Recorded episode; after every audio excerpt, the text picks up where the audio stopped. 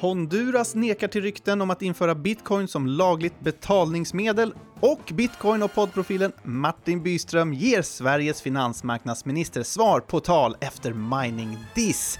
Det här det är lite av innehållet i ett nytt avsnitt av Bitcoin-podden. I studion sitter Martin och Christian. Hej! Hej Christian! Hur står det till? Jo, det är bra. Våren har väl äntligen kommit till Stockholm och det är alltid lika speciellt varje år. Är det så? Ja, men lite så. Man glömmer bort att det faktiskt var varmt i det här landet också. Att det faktiskt kan vara nice i det här landet. Efter sex månader av vinter. Du vet det där när man går ut från kontoret och det inte biter till på kinderna längre. Mm. Då, då för mig, då är det vår. Du, idag så ska vi prata teknologier med nätverkseffekter med ingen mindre än CTO Larsson, känd från eh, internet. Eh, han var ju med under datorrevolutionen, internetrevolutionen, telekomrevolutionen och nu tycker han sig se bitcoinrevolutionen med liksom samma attribut och med samma debatt då runt om. Ja, eh, och han, eh, han är nog helt rätt person att prata om det här också. Eh, för bitcoin är ju fortfarande en teknisk revolution. Det är ett protokoll på samma sätt som TCP/IP är ett, ett protokoll för internet. Mm. och det har ju enormt starka eh, nätverkseffekter. För ju fler som äger bitcoin, ju mer värdefullt blir det. Och i vanlig ordning så görs Bitcoin-podden i samarbete med den svenska kryptobörsen Trio, där man till en riktigt bra avgift faktiskt kan handla bitcoin och andra kryptovalutor. Ja, ja. så uh, gå in på trio.se och läs mer. Nu kör vi igång veckans avsnitt.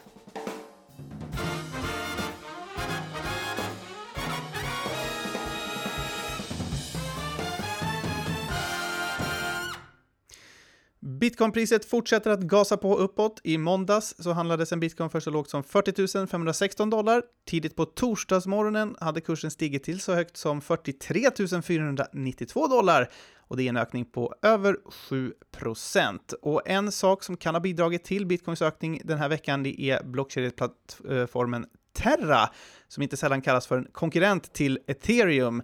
De verkar nämligen vara på gång och dra igång en riktigt stor, eh, storsatsning satsning på bitcoin. Ett av de största finansiella projekten baserat på smarta kontrakt som finns på Terras blockkedja, det är Terra USD, en stablecoin som följer värdet på den amerikanska dollarn. Nu vill utvecklarna som står bakom både blockkedjan och stablecoinen backa upp den senare med en helt astronomiskt stor mängd bitcoin, nämligen motsvarande 95 miljarder kronor. Eh, och när reserverna väl är fyllda så kommer användarna att kunna byta sina Terra USD mot en tokeniserad version av Bitcoin för bara några öre i avgift. Martin, vad gör du för analys av eh, nuvarande Bitcoinpris? Ja, det har ju varit ganska eh, mycket som har hänt i världen, mycket negativt med invasionen av av Ukraina. Eh, räntan är jättehög, centralbankerna ska in och liksom kyla ner ekonomin och försöka få ner, eh, få ner eh, inflationen. Så att det har ju varit lite, lite volatilt på marknaderna, men bitcoin har ändå varit väldigt stabil på sistone. Eh, den har ju hållit sig inom samma range sen ja, men slutet på, ja men du säger nu mitten under februari månad. Mm. Eh, och nu börjar man se lite positiva saker, lite som du nämnde här då, att Terra ska ju fylla på eh, alltså astronomisk eh, um, summa och de har redan vad jag har kunnat se eh, köpt två omgångar för eh, två gånger 125 miljoner dollar. Mm. Och då är det, det som händer är att mm, dels så vet ju folk om det här, så man försöker, mm, vad man säger, frontrunna, alltså köpa innan de köper. Eh, och sen så kommer ju de och köper. Och det har varit ganska positivt för priset. Eh, och då ska man säga att de har ju bara köpt för för det 4% av det totala de ska köpa. Mm. Eh, sen har det ju varit mycket snack om eh, El Salvadors bitcoin-obligation. Eh, att de också skulle, eh, den skulle starta den eller nästa vecka. Nu vad jag kunnat läsa mig till att den är skjuten lite på framtiden tills vidare. Men det har nog också bidragit lite till det här positiva momentumet. Men jag tycker fortfarande man ska vara lite försiktig om man nu är kortsiktig i sina investeringar eller försöker sig på trading är att det, det kan gå väldigt snabbt neråt också om någonting skulle hända. Mm. Um, så att, uh, jag skulle fortfarande rekommendera att man, man går in över tid fortfarande snarare än att försöka gå in med allt i, vid den här tidpunkten. Mm. Och som du sa, det har ju varit eh, volatilt eh, även på den vanliga börsen, men eh, jag faktiskt eh, en, en undersökning, enligt en undersökning gjord av amerikanska Ned Davis Research, så hade Dow Jones index i 19 fall av de 28 värsta politiska eller ekonomiska kriserna som ägt rum under 1900-talet studsat tillbaka och handlats på en högre nivå efter bara ett halvår. Eh, dessutom så har börsen historiskt sett eh, ja, gått starkt även vid tillfällen där räntorna stigit och inflationen varit hög. Så sånt eh, kan ju kanske vara bra att ha med sig innan man trycker på paniksäljknappen. Eh, liksom. Eh, I veckan så kom även nyheten om att den amerikanska storbanken Goldman Sachs har genomfört sin första så kallade OTC-trade av en bitcoin-option. OTC står ju för over the counter och innebär att eh, två parter genomför en transaktion som äger rum utanför en handelsplats ordinarie orderbok. Och I det här fallet så är det Goldman Sachs då som eh, för en kunds räkning genomfört en transaktion av ett värdepapper i form av en, ett optionskontrakt på bitcoin då helt enkelt. Och motparten i handeln, det var kryptobolaget Galaxy Digital. Hur stort var det här? Det känns som en eh, lite tekniskt eh, komplicerad eh, instrument.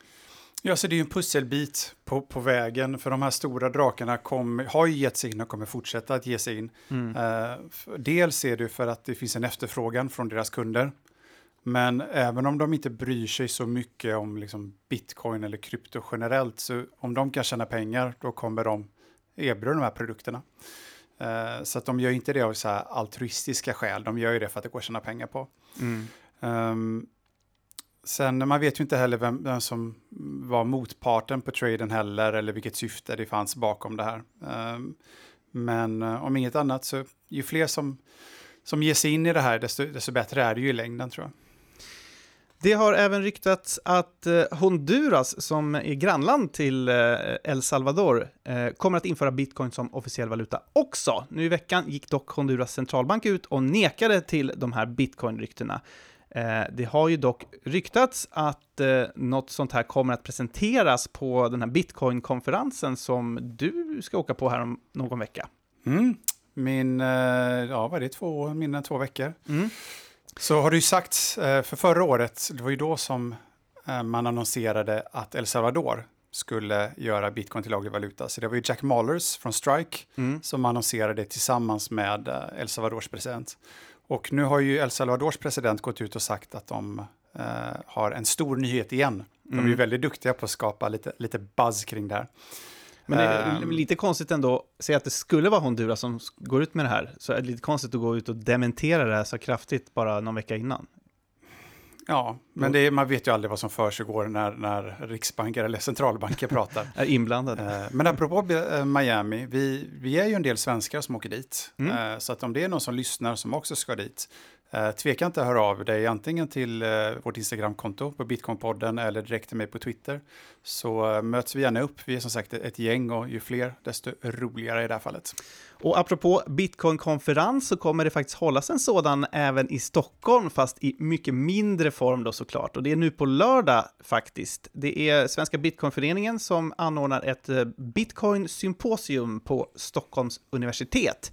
Och det blir lite föredrag och panelsamtal och sådär med såklart bitcoin i fokus och eventet är även gratis. Yes. Och det är 26 mm. mars och det här avsnittet släpps ju den 25. Uh, eh, kan vara bra att veta också. Så det är på lördag helt ja. enkelt. Ska du gå dit? Uh, jag kan tyvärr inte, jag är bortrest, men du ska dit. Mm. Jag ska dit och min kollega ska dit och vi är en, en hel del andra som jobbar inom branschen som också ska gå dit. Mm. Uh, så det ska bli kul, det är lite långt, det är sju timmar tror jag de håller på. Så ja, att, just det, deras årsmöte och sånt där också. Vi kan väl avsluta med att prata lite om bitcoin och våra politiker. För förra veckan så skickade jag ut en förfrågan till samtliga våra svenska EU-parlamentariker och bjöd in dem till podden med anledning då av den här nya MIKA-förordningen som aktualiserades genom en omröstning och som nu är ju på, på gång här inom EU. Men svaren, de fortsätter att trilla in eh, om att de inte kan eller har tid. Det får man ändå säga att eh, jag får i alla fall svar från alla, men alla svarar nej då. Vi har även bjudit in Sveriges finansmarknadsminister Max Elger till podden. Eh, dels så skulle vi vilja prata med honom om hans syn på bitcoin såklart. Han är ju ganska ny på sin statsrådspost. Mm. Han har uttalat det två gånger så vitt jag vet. Ja, precis. Och båda ja. gånger var ju en, en rejäl kraschlandning tyvärr. Ja, jag ska komma till det strax här. Eh, men en annan sak så, och det här förklarade jag väldigt tydligt och artigt i ett mejl då, att vi framförallt vill fråga honom, eller också vill fråga honom om hur han ser på det här faktumet att svenska kryptoföretag har svårigheter eh, att få liksom basala banktjänster. Eh, för att bankerna helt enkelt säger nej. Mm. Om man jämför med exempelvis ett land som Norge, där banker inte får diskriminera företag beroende på vilken bransch de verkar i. Precis, och det kan ju handla om något så grundläggande som ett enkelt bankkonto för att liksom betala ut löner till företagets anställda. Ja, eller starta ett företag, för du måste ju sätta in aktiekapitalet, aktiekapitalet någonstans. någonstans. Och då blir det svårt om du inte har ett bankkonto. Ja, och vår erfarenhet är ju tyvärr att bankerna kategoriskt kan man säga eh, nekar svenska företag till det här och även eh, användning av, av andra banktjänster som eh, Swish och så vidare. Eh, ändå viktiga tjänster för, för de flesta företag men, och medborgare i Sverige. Mm. Medborgare. Även kreditkort får du inte heller. Rickard Nordin från Centerpartiet, han har ju faktiskt frågat om exakt just det här eh, till Max Elger i riksdagen. Eh, det skrev vi en artikel om på Trio News, så det här är ju en fråga som ändå ställts på politisk nivå. Men svaret jag fick på den här inbjudan var citat Elger har ett fullspäckat schema, så vi får tyvärr tacka nej till medverkan. Slut citat. Vad tycker du om det här? Ja, fullspäckat schema har nog alla människor. Sen är det klart, han är ju, han är ju minister och politiker, men det går alltid att boka in saker i, i, i förväg. Det är inte så att vi vill att han kommer nästa vecka och prata, men det är om tre månader, det är ändå val om, vad är det, sex månader? Fem, ja. sex månader. Så politiker kommer ju vilja synas mer. Eh, ja. Och speciellt våra ministrar, för de vill ju bli omvalda igen mm. med en majoritet också. Så att eh, de får ha alla ministerplatserna. Ja, och alla behöver verkligen inte ställa upp på intervjuer sådär. Och framförallt, vi är ju inte så himla stora. Vi når inte så många. Han har varit med i SVT, hade han nått mycket fler. Så jag ja. förstår rimligheten att ställa upp där istället. Men, men jag vet inte, jag, jag brukar inte bli så men jag tycker ändå... Ja, du har blivit påverkad av det här nejet. Ja, men jag tycker jag. ändå att han borde kunna ställa, åtminstone på svara på lite frågor. Vem annars ska vi fråga? Liksom, det är han som har den posten och det är han som bestämmer i vårt land. Um, ja. Men vi ger oss inte, vi fortsätter ju. Ja, vi, vi, tycker det är viktigt att... att Alltså, även om politiker inte har en åsikt om det för att det är liksom för smalt eller de har så mycket annat att tänka på så tycker vi ändå det är viktigt att komma hit och prata med dem och i alla fall föra en dialog där eh, liksom, i, i, ett forum där andra kan lyssna på det. Mm. Um, men ja, vi, vi kämpar på får man väl säga. Vi kan ju säga det till, till dig som lyssnar här att man kan ju faktiskt höra av sig till eh, Max Elger och säga vad man tycker om att han inte verkar vilja svara på initierade och kanske eh, obekväma frågor om bitcoin och kryptoföretag och regleringar i Sverige. Han är ju förtroendevald i det här landet. Och som du sa så uttalade han sig ju nyligen eh, faktiskt om proof of work mining och hade synpunkter då på att ja, processen drar allt för mycket energi. Det är den här eh, debatten då som finns och därmed då är skadligt för klimatet. Eh, så här sa han till TT i förra veckan. Uppgifterna om hur mycket energi det tar att gräva fram bitcoin är häpnadsväckande och det är inte utan att jag nog håller med om att det måste åtgärdas, sa han då och menade också att man diskuterar den här frågan i regeringen men att det inte finns några konkreta planer på att införa ett förbud. Och du hade ju synpunkter på hans resonemang, något du även ventilerade i eh, ett par citat i en nyhetsartikel på Trio News. Du menade bland annat att eh, det finns stora problem med Max Elgers eh, resonemang. Kan du berätta lite kort vad, vad är det som är problemet med hans resonemang? Alltså problemet med hans resonemang är att det, det, känns som att det finns liksom ingen vision, det finns inget framåttänkande att det här är en viktig teknologi, det här är någonting som kommer sprida sig i samhället och att de inte ens har en åsikt eller plan eller liknande. Det känns som att de stöttar sig väldigt mycket på vad EU säger och tycker. Eh, men de har inte själva engagerat sig i debatten. Um, och han är ju ytterst ansvarig. Och när han får en fråga att då säga det på det sättet som han säger visar bara att han absolut ingen aning om vad han pratar om. Och det gör saken värre, det är nästan skadligt för då sitter han som har väldigt bred publik och sprider lögner och han gör det med lön betald av skattebetalare. Um, och det är därför att det är så viktigt att, att vi, vi försöker engagera politiker så mycket som möjligt. Uh, för i slutändan så kommer vi behöva politik, vi kommer behöva lobbying um, för att verkligen penetrera hela samhället. Eh, men vi ger oss inte och vi hoppas verkligen att, att han kan komma hit så att, eh, så att vi kan ha ett öppet samtal eh, med honom.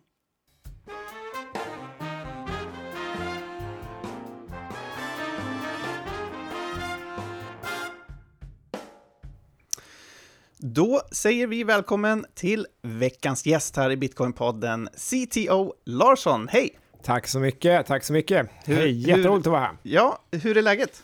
Det är fantastiskt bra. Det är fantastiskt bra. Varför kallas du för CTO Larsson? Ja, jag brukar kallas för det under många år när jag jobbade i annan industri. Jag har haft många CTO-roller och eh, ja, så folk brukar kalla mig för det. Anders är väldigt svårt att komma ihåg ute i världen. Ja. Så att eh, aldrig någon som kommer ihåg det, utan alla kommer ihåg Larsson. Mm. Så att det var så här, Larsson och eh, ja, vår CTO är här. Precis, men min nästa fråga, vad heter du egentligen? Men det är Anders Larsson. Exakt, Anders. Larsson heter jag. Ja. Men äh, Anders går inte i världen. Och för de som inte vet vad CTO står för så är det ju att man är ja, teknisk chef eller sådär. Precis, ja. precis. Chief Technical Officer. Mm. Och eh, jag började ju som så här programmerare och mot slutet i den karriären så var jag hög chef. Men jag brukar alltid presentera mig som att det är jag som är ingenjören. Så. Mm. Och du är ju väldigt aktiv eh, på sociala medier. Bland annat så driver du en, en YouTube-kanal. Eh, vad brukar du publicera där?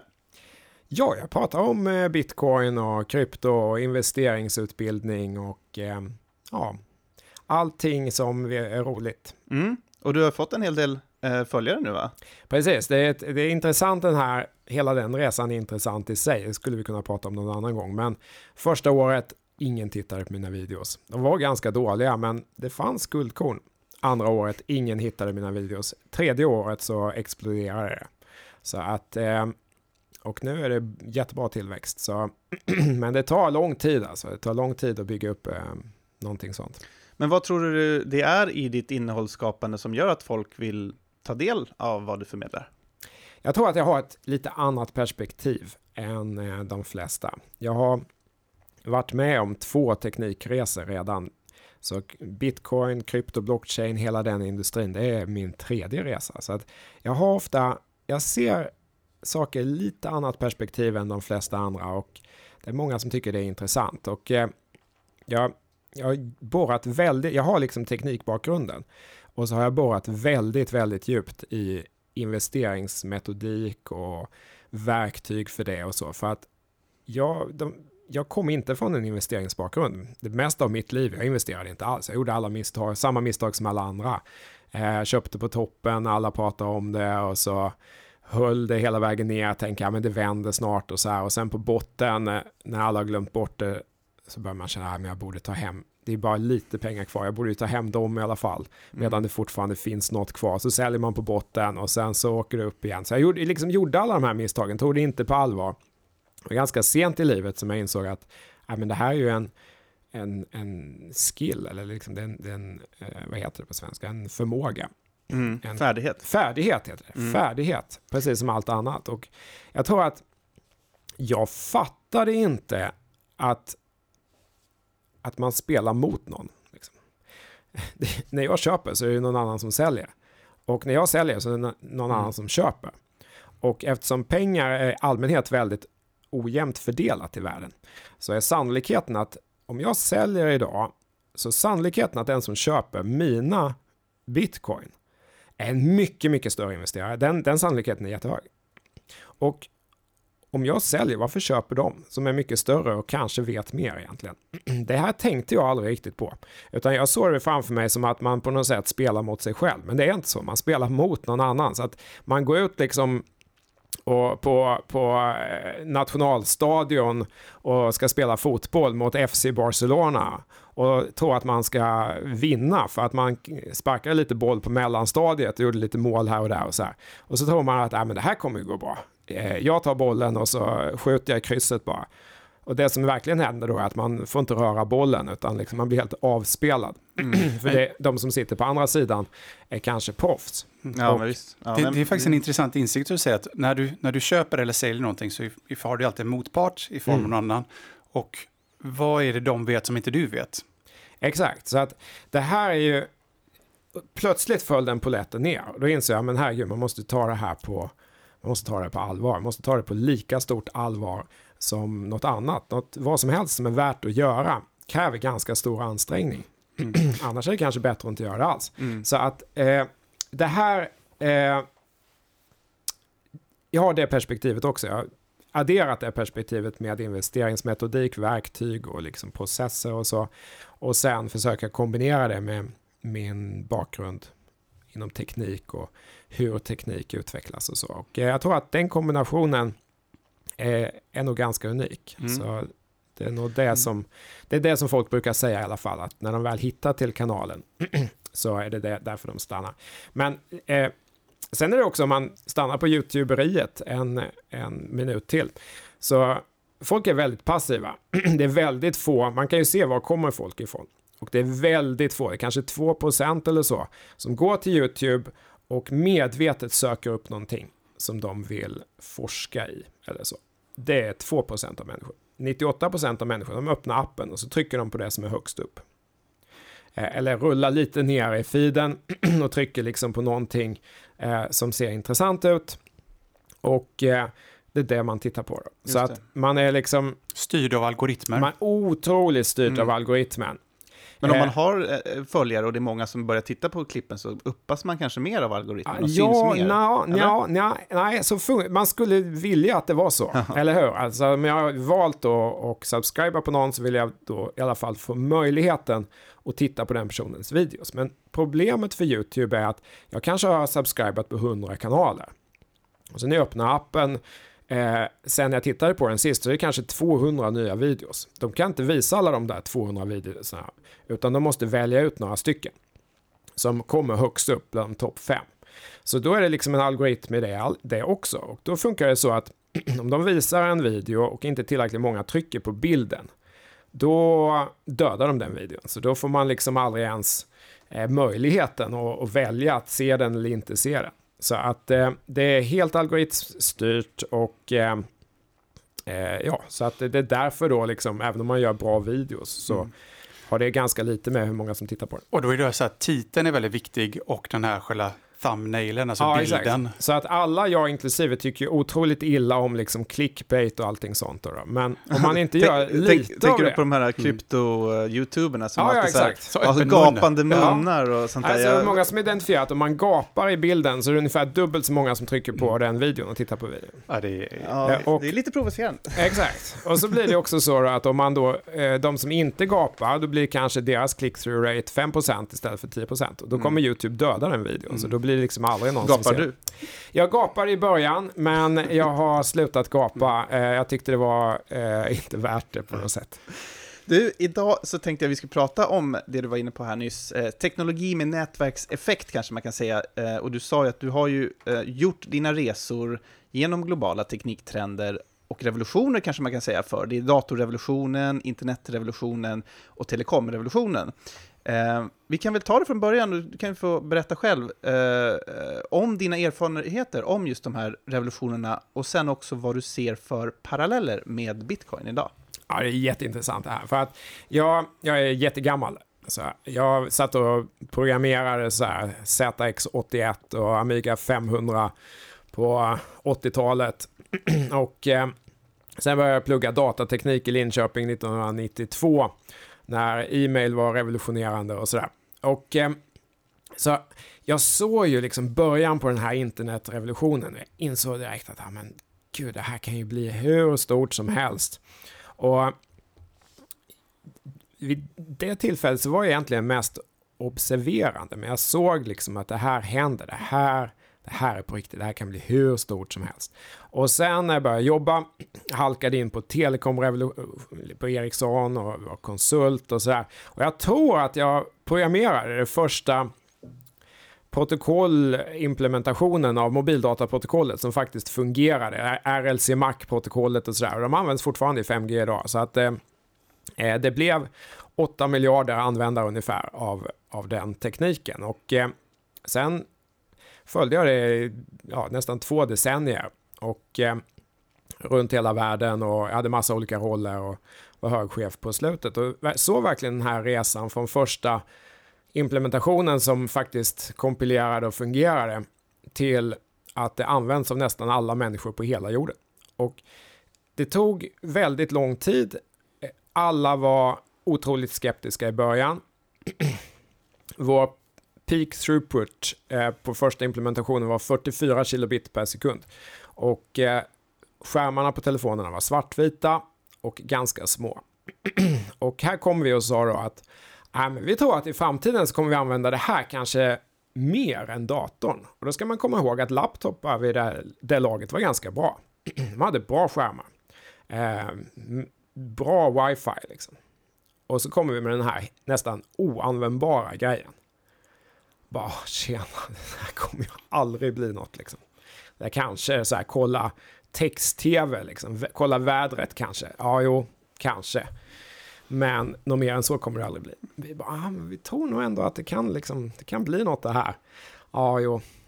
För, för en, av, en av parallellerna när man pratar just exempelvis mobiltelefoni då och om vi tar ett, ett, eh, ett nätverk som bitcoin är ju att ju fler som använder det ju mer värdefullt blir det. Om du mm. tar mm. mobiltelefoni på tidigt 90-tal då var det inte så många du kunde ringa till. Det var ju inte så värdefullt. Men det, i takt med att fler anslöt. Just det.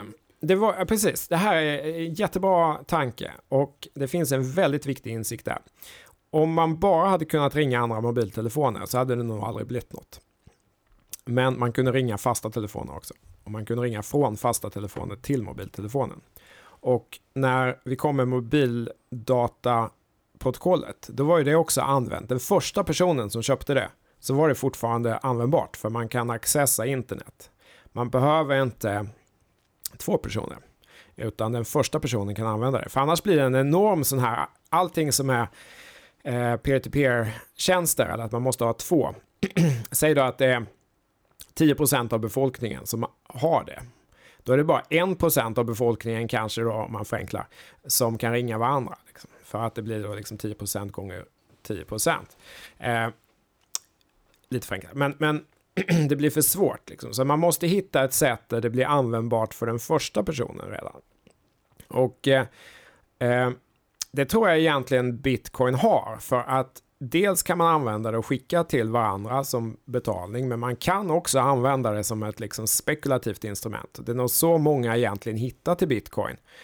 Jag, vet, jag kommer inte ihåg vem som sa det, det vet kanske ni, men att bitcoin är eh, finansiell frihet kamouflerad som ett liksom, get rich quick scheme. Så att man, de flesta eh, köper nog sin första bitcoin för att de tänker att det ska gå upp i pris. Och sen det är först då man börjar läsa om det och studera, mm. studera om det och hitta att liksom det är mer än, än bara eh, så. så att, just den här investeringsbiten också, att i det här fallet om man jämför med till exempel internet, TCP/IP-protokollet, det kunde man inte äga på samma sätt som man kan exakt, äga bitcoin. Exakt, exakt, exakt. Så det är det som är egentligen poängen. Det som, det som är annorlunda med krypto. Att man, man insåg då på 90 början på 90-talet, slutet på 80-talet, att TCP/IP kan bli hur stort som helst. Så kunde man inte investera i TCP/IP, utan man var tvungen att hitta något företag då som man kunde investera i. Och då kanske man investerade i fel företag. Man kanske investerade i pets.com eller något annat .com-företag som aldrig blev något sen.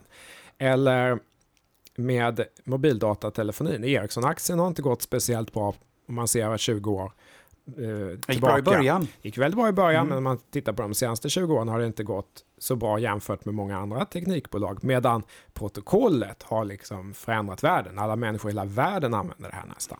Så att, eh, men där är det annorlunda i bitcoin. Där kan man faktiskt investera i protokollet. och det, det är ju helt nytt. Det har vi nog aldrig riktigt upplevt i historien. Och eh, det gör det ju här mer intressant, men också mer kontroversiellt.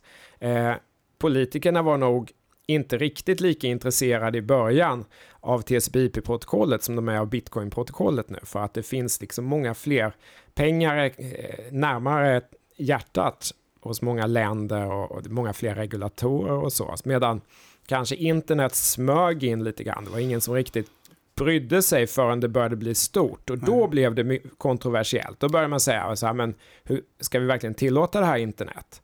Här, det är ju helt High Chaparral, vem som helst kan publicera vad som helst. Vem är det som är ansvarig utgivare egentligen? Ja, det är ingen på internet, utan folk får publicera vad som helst. Det upplevdes som ganska farligt. Så det är skillnad, tycker du? Alltså jämfört med hur medier och politiker Eh, såg på internet jämfört med hur de ser på bitcoin? Ja, jag, jag tror att i alla fall tajmingen är, är lite annorlunda på så sätt. Eh, och eh, mobiltelefonin var ju kontroversiellt också. De som var med då kommer säkert ihåg att det var väldigt mycket prat om att eh, vi kommer ge hjärncancer. Vi kommer liksom eh, döda alla människor med vår mobildatateknik. Eh, nu blev det inte så. Det pratar vi om fortfarande väl med 5G? Ja, ja 5G var, det... kom det upp igen. Så det var femte gången jag hade samma, samma diskussion med samma ord. Eh, Fjärde gången, förlåt, jag var inte med på 1G. Så det var men, men fjärde gången. Insekterna skulle dö för att eh, då på grund av frekvenserna och då dör alla insekter och så dör alla fåglar eh, och eh, så dör liksom hela ekosystemet. Och sen kom Apple ut med första 5G-telefonen och då glömde alla bort att de har sagt det och går och köper en 5G-telefon. Skulle man kunna säga så här, att, att internet hotade de som kontrollerar information och att, att bitcoin egentligen hotar de som kontrollerar pengar? Exakt, så, att, eh, så precis så. Så att internet var lite kontroversiellt, men inte lika kontroversiellt som, som eh, bitcoin är. Jag tror att eh, det är många fler som, som oroar sig för det här. Att kommer de förlora kontrollen över pengarna? Hur ska det här gå? Det är ju, det är ju liksom Eh, många som jobbar i olika regulatoriska organ och, och politiker känner det är vi som bestämmer över pengarna. Ska det komma någon jädra programmerare nu och säga att nej, det är vi som gör pengarna? Mm. Eh, så får det ju inte vara. Men vi sett i och med nu att när El Salvador gjorde bitcoin till lagligt betalmedel så har ju de här institutionerna vaknat till liv lite. Mm. IMF är ju väldigt kritiska. Eh, de hade ju i samband med att de gav ut ett lån till Argentina Mm. Eh, så var de väldigt tydliga att det inte, eh, de inte fick eh, experimentera med, med bitcoin eller mm. med kryptovaluta överlag. Det var liksom en av kraven. vi ser att i USA nu har det kommit fram ehm, det var någon som skrev en motion där att man ska undersöka El Salvadors experiment och det, hur det kan påverka dollarn och liknande. Exakt. Så de de börjar verkligen vakna till liv nu. Ja, ja. de uttryckte det nog så att det hotar USAs finansiella stabilitet. Yes. kan man ju tänka sig, okej, okay, El Salvador, 6 miljoner invånare i Sydamerika, ganska fattigt land. Hotar det ju hela USA? Eh, finansiella stabilitet, okej. Okay. Känns som ett större hot mot USA just nu. Ja, än El Salvador. precis. Men eh, ja, eh, det blir väldigt känsligt det här med, med pengar. Och eh, så kan man också fundera på då, de flesta länder, Sverige inkluderat, klassar det ju inte som pengar heller. Utan om man, om man köper glass och betalar med US-dollar, då är det en valuta. Men om man skulle köpa glass och betala med USDT via någon bitcoin-wallet, då är det en tillgång. Då ska man räkna så här omkostnadsbelopp och, och eh, hålla reda på om den, det glassköpet re, re, resulterade i vinst eller förlust. Mm. Då ska man räkna dem separat och redovisa det på K4-blanketten och, och så vidare. Och så vidare. Så att det... Skatteregler används fortfarande för ett sätt att, att bromsa antagandet kanske? Jag vet inte, jag tror inte det är medvetet så, utan det, liksom, det blir en sån här, det finns, någon, det finns någon övrigt kategori då, och kryptovaluta i Sverige hamnar då i övrigt tillsammans med Picasso-målningar och påmar med vete och lite sånt. Då, ja, men det är som bitcoin ska skohornas in i gammal lagstiftning på något vis. Exakt, mm. exakt. Och eh, det kan man ju fundera på om det verkligen är rätt eh, approach. Jag tror kanske inte det egentligen, för att det blir många helt orimliga effekter av det. Om man, om man pratar om det för ett ögonblick då. Om man till exempel tänker sig att det skulle vara någon tonåring idag som sitter i Sverige och programmerar någon sån här high frequency trading. kanske han stoppar in tusen kronor i det. Mm. Och så har han programmerat någonting som köper och säljer mellan till exempel bitcoin och litecoin. Eller bara ta något exempel. Och ibland så kanske det tjänar en krona, ibland förlorar en krona. Men man kan göra 10 eller 100 sådana här trades i sekunden kanske. Och om man då tänker så att den här tonåringen sitter där, han börjar med 1000 kronor, hans algoritm är inte speciellt bra så den tjänar inga pengar. Eh, han börjar med 1000 kronor, han har alltid 1000 kronor och han slutar med 1000 kronor. Då kan han ha en miljon kronor i skatteskuld efter det. För att varje gång han gör en krona i vinst så ska han betala eh, 30% skatt på det. Men nästa gång han gör en krona i förlust så får han bara dra av 21% av det. Så att om han gör flera eh, hundratals sådana här i sekunden så kan han bygga upp en liksom skatteskuld. Trots att han aldrig har mer än tusen kronor så kan han ändå bygga upp en skatteskuld som är precis hur stor som helst, miljoner. Liksom. Jag tror det är några som sitter och svettas lite nu när de ska göra deklarationer. För de gjorde nog några bra trades i början förra året. Mm. Tog de pengarna och kanske gick in i mindre bra trades. Men det kan man liksom ändå, det är samma sak för skatter till exempel, äh, för, för äh, aktier till exempel. Så det kanske man ändå kan tycka är rimliga, men det finns andra delar i det här som jag nog tror ingen egentligen tycker är rimliga. Det är ingen som har satt sig ner och bestämt att det är det, är det här vi ska göra, utan det här är liksom en rimlig outcome, utan det bara blev så, för ingen har riktigt egentligen tagit tag i det och brytt sig. Men, eh, så jag tror att kanske på sikt så behövs det nog kanske lite nya regler som i alla fall någon har försökt att göra rimliga regler som, som eh, ja, skyddar medborgarna men ändå liksom resulterar i att eh, man gör rätt för sig och betalar eh, rimlig skatt eh, på ett sätt som går liksom att redovisa och så. Så att jag tror att eh, det finns det här är bara precis i början. Vi, vi som kanske har varit med några år nu, vi tycker att vi har hållit på länge, men jag tror man ska ha klart för sig att bitcoin och hela kryptoindustrin, hela blockchain, vi är liksom i internet 1992 eller vi är liksom telekom när eh, mobiltelefonen hade 44 kilobit per sekund och svartvit skärm. Det är där någonstans vi är. Vi har liksom inte kommit fram än till rimliga regler och eh, fungerande system och, och, och, att man använder det här i, i, dagliga livet. Vi är inte där än, utan det är kanske tio år kvar eller någonting sånt. Eh, och då kommer det vara bra tror jag. Och då kommer alla glömma, på samma sätt då som de som kritiserade internet, att ingen ärlig människa behöver använda internet, det är bara för porr och kriminella som behöver använda internet. Det finns inget fel på att skicka brev.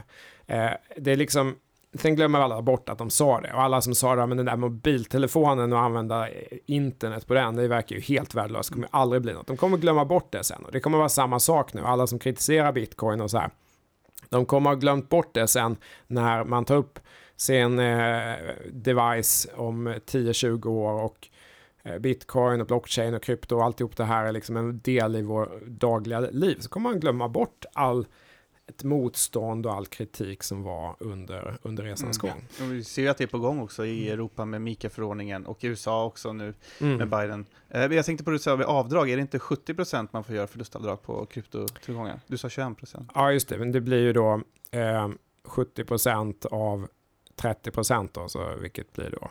Ah nu ska jag säga att jag är ingen skatterådgivare. Så, eh, vi kanske ska gå vidare då. Så ja, jag, jag tänkte så vi nej, säger men, rätt man, till lyssnarna. Ja, ja, nej, ja. men eh, det blir väl den effekten då att om man, man betalar 30% på vinsten, men man får dra av 70 av, av 30% av förlusten, vilket blir då 21 procent. Okej. Okay. Så att, eh, nu, nu äh, äh, ja, ta inte... Nej, ni, får, liksom, ni får dubbelkolla det ni som... Eh, precis, ni får dubbelkolla det. Men, men eh, poängen är att man får inte dra, kvitta hela, hela förlusten mot, he, mot vinsten. Även om man bara har haft eh, till exempel tradat bitcoin mm. inom samma år vilket man får till exempel för aktier eller de, de många andra tillgångar. Och du får inte göra det heller om du har tappat bort dina privata nycklar eller liksom blivit scammad eller liknande heller. Nej. Som då har 100% förlust. Exakt. Men mm. du, jag tänkte en annan grej, det här med, eh, för det här är ju en teknikrevolution. Det här kommer ju förändra samhället i grunden, i alla fall det är vad vi tror. Eh, och man pratar ju om antagningsfaser eller adoptionsfaser. Och tittar vi på saker som exempelvis mobiltelefoni, fast telefoni, eh, internet, så har de här kurvorna har sett ganska snarlika ut. Mm. Och det har ju även börjat göra sådana kurvor för exempelvis bitcoin. Och nu vet jag inte exakt hur, hur, hur mycket vi kan lita på de som har tagits fram, men det jag har sett är att bitcoin har en mycket skarpare antagningskurva än vad internet och mobiltelefoni eh, har. Och min eh, teori är ju att pengar har den starkaste nätverkseffekten, ännu starkare än vad mobiltelefoni och internet har. Och därför går det ännu snabbare. Va, vad är din syn på det? Jag, jag, tror egentligen att det finns två olika effekter. effekter. Dels så accelererar världen, så man kan lura sig lite på att det går fortare nu. Det kanske inte beror på den an, annorlunda tekniken, det är bara att förändring tenderar att gå fortare och fortare om man tittar mm. historiskt. Och det blir ingen hårdvara heller. Skulle du ha internet och mobiltelefon Exakt. så var du tvungen att ha en hårdvara kopplat också till precis, tjänsten. Precis, så mjukvara går fortare och så vidare. Så det är den ena effekt, eh, effekten. Men den andra effekten tror jag också, det kan vara lite, den kan verka åt båda hållen. Många, som, som sagt, tror jag hittar till bitcoin för att de tänker att de ska tjäna pengar. De ska köpa det på 40 000 och sälja det på 50 000 eller någonting sånt. Det är liksom hela tanken. Och den effekten blir väldigt stark då när priset går upp. Men på perioder där priset går ner, då blir det nog kanske omvänt. Då tappar, försvinner de här användarna igen. Och det ser man nog kanske inte alltid i statistiken. De kanske har kvar sina konton till exempel. Eh, Wallet-adresserna finns kvar någonstans och så vidare. Så att man ser kanske inte det, men, men man ser det kanske i sjunkande eh, entusiasm, sjunkande engagement och den Om, typen av grejer. Så man slutar kanske inte använda mobiltelefoni på samma sätt som man nej, kanske slutar eller exakt. hoppar av bitcoin. Så att jag tror att man luras lite av, man luras att tro att adaptionskurvan har kommit längre fram än den egentligen gör. För att om man räknar bort alla de här som bara hittat, bara använder bitcoin för att eh, spekulera i pris.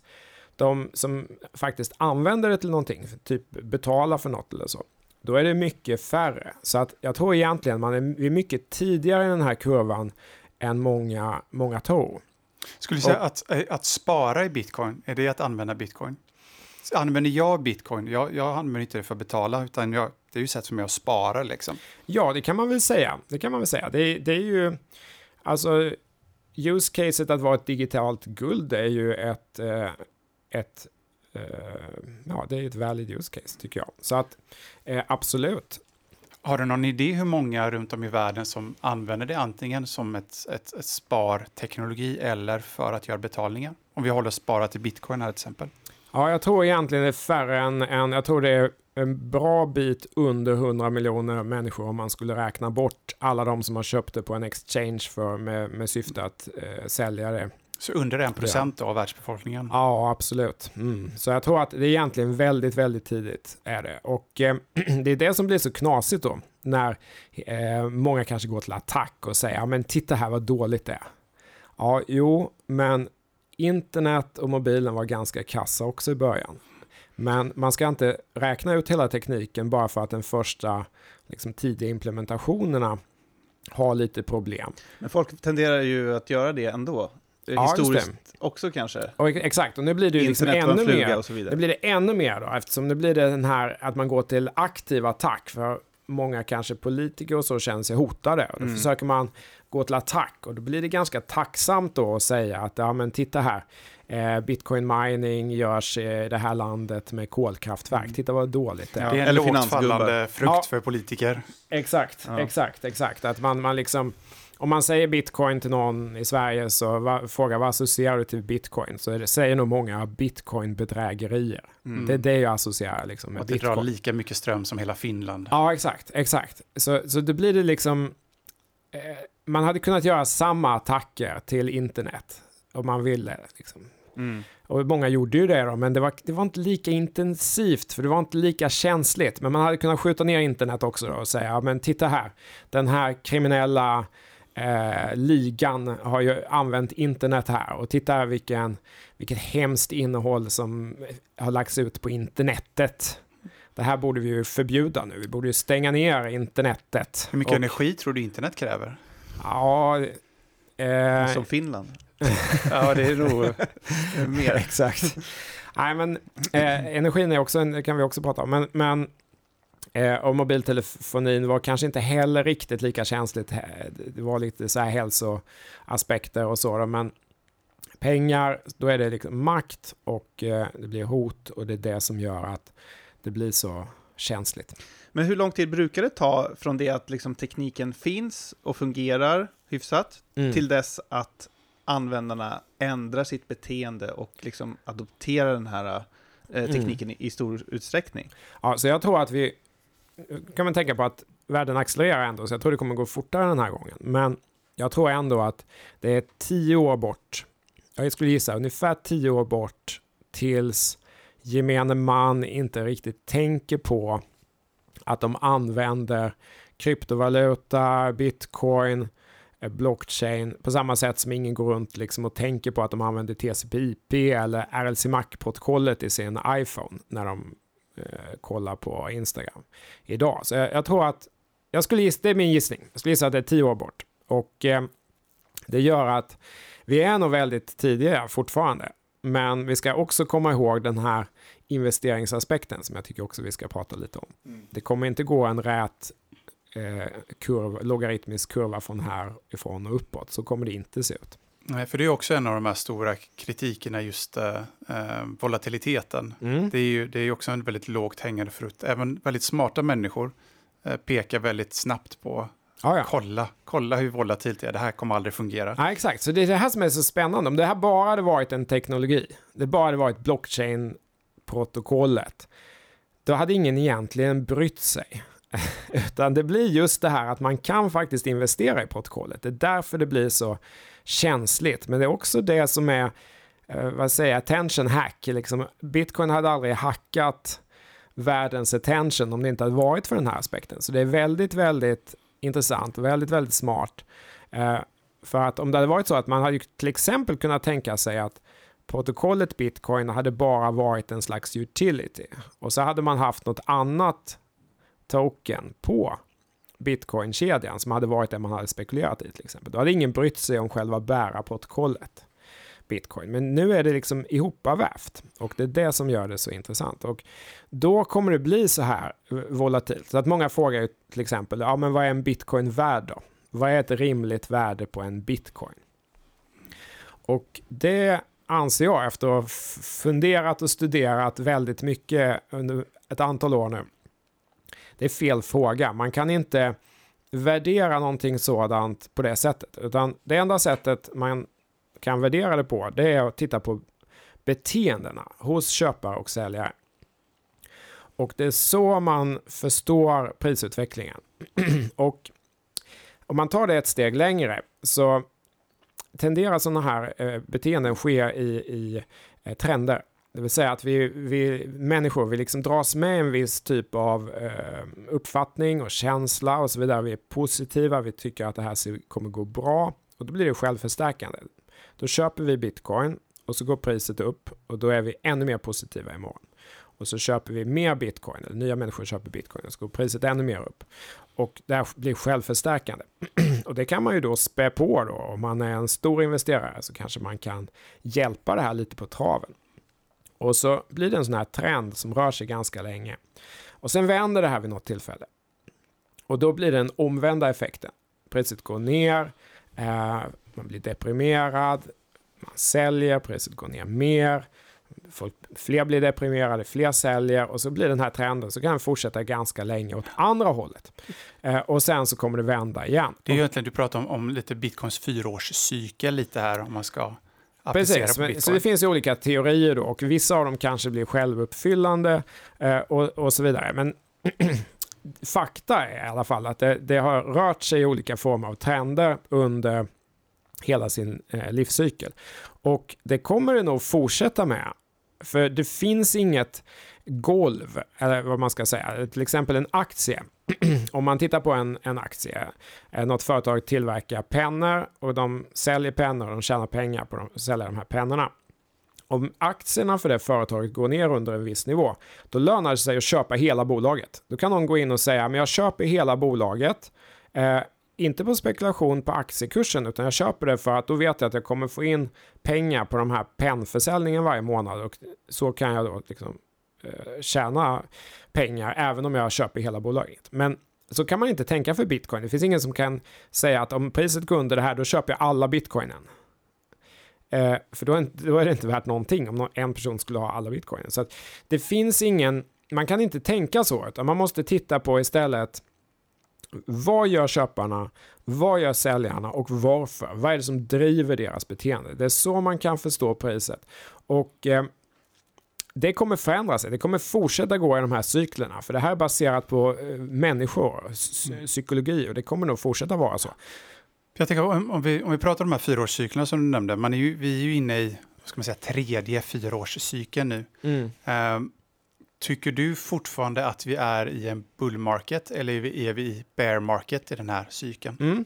Så att eh, jag tillhör ju då inte de som tror att jag kan förutspå framtiden. Eh, det har visat sig att eh, eh, förutsäga framtiden är ganska svårt. För det tenderar hända grejer som är rätt svårt att tänka sig. Det kanske blir någon invasion eller det blir något annat eller det blir någon pandemi eller någonting. Det händer massa grejer. Plötsligt sitter alla mer digitalt och så vidare. Så att ehm, och vad vet vad som händer nästa år. Så att jag är inte en fan av de här modellerna som, som förutsäger targetpris nästa år eller någonting sånt. Jag tror inte... Stock även, to flow är inte nej, det stort det, fan det är inte det, exakt. Utan man ska ju komma ihåg också att det var ju en, just den modellen eh, gjorde han 2019 och det är klart att den funkar bakåt. För han använde ju historiken för att göra modellen. Eh, det var inte modellen som förutsade eh, framtiden. Och sen så funkar den då ungefär två år. Och sen funkar den inte så bra eh, tredje året. Så att, eh, jag tror istället eh, Eh, efter att ha studerat och modellerat det här ganska länge på väldigt många olika tillgångar att en mer framgångsrik modell än att försöka förutsäga framtiden är att istället reagera på vad faktiskt händer i nuet. Och eh, ja, om man tittar på priset nu så eh, är bitcoin i en sån här så kallad ascending triangle, det vill säga att den studsar upp mot ett, ett motstånd runt 45-46 000 men dipparna neråt blir mindre och mindre. Och eh, om det bryter igenom dem, det stänger någonstans över 45-46 000 då har priset gått igenom ett motstånd. Och då, då, finns det nog goda chanser att det fortsätter upp därifrån. Och så, så resonerar jag istället. Då kanske en ny, eh, ny trend, upptrend startar. Och så får vi se hur lång tid den går. Och istället för att för, försöka förutsäga den som är ganska eh, låg chans att lyckas. Så det är bättre att försöka hänga med istället. Så länge trenden är upp så är man med. Eh, och vänder trenden ner så försöker i alla fall jag kliva av. Och eh, eh, ja, så, så tänker jag. Istället för att försöka så att säga, förutsäga framtiden.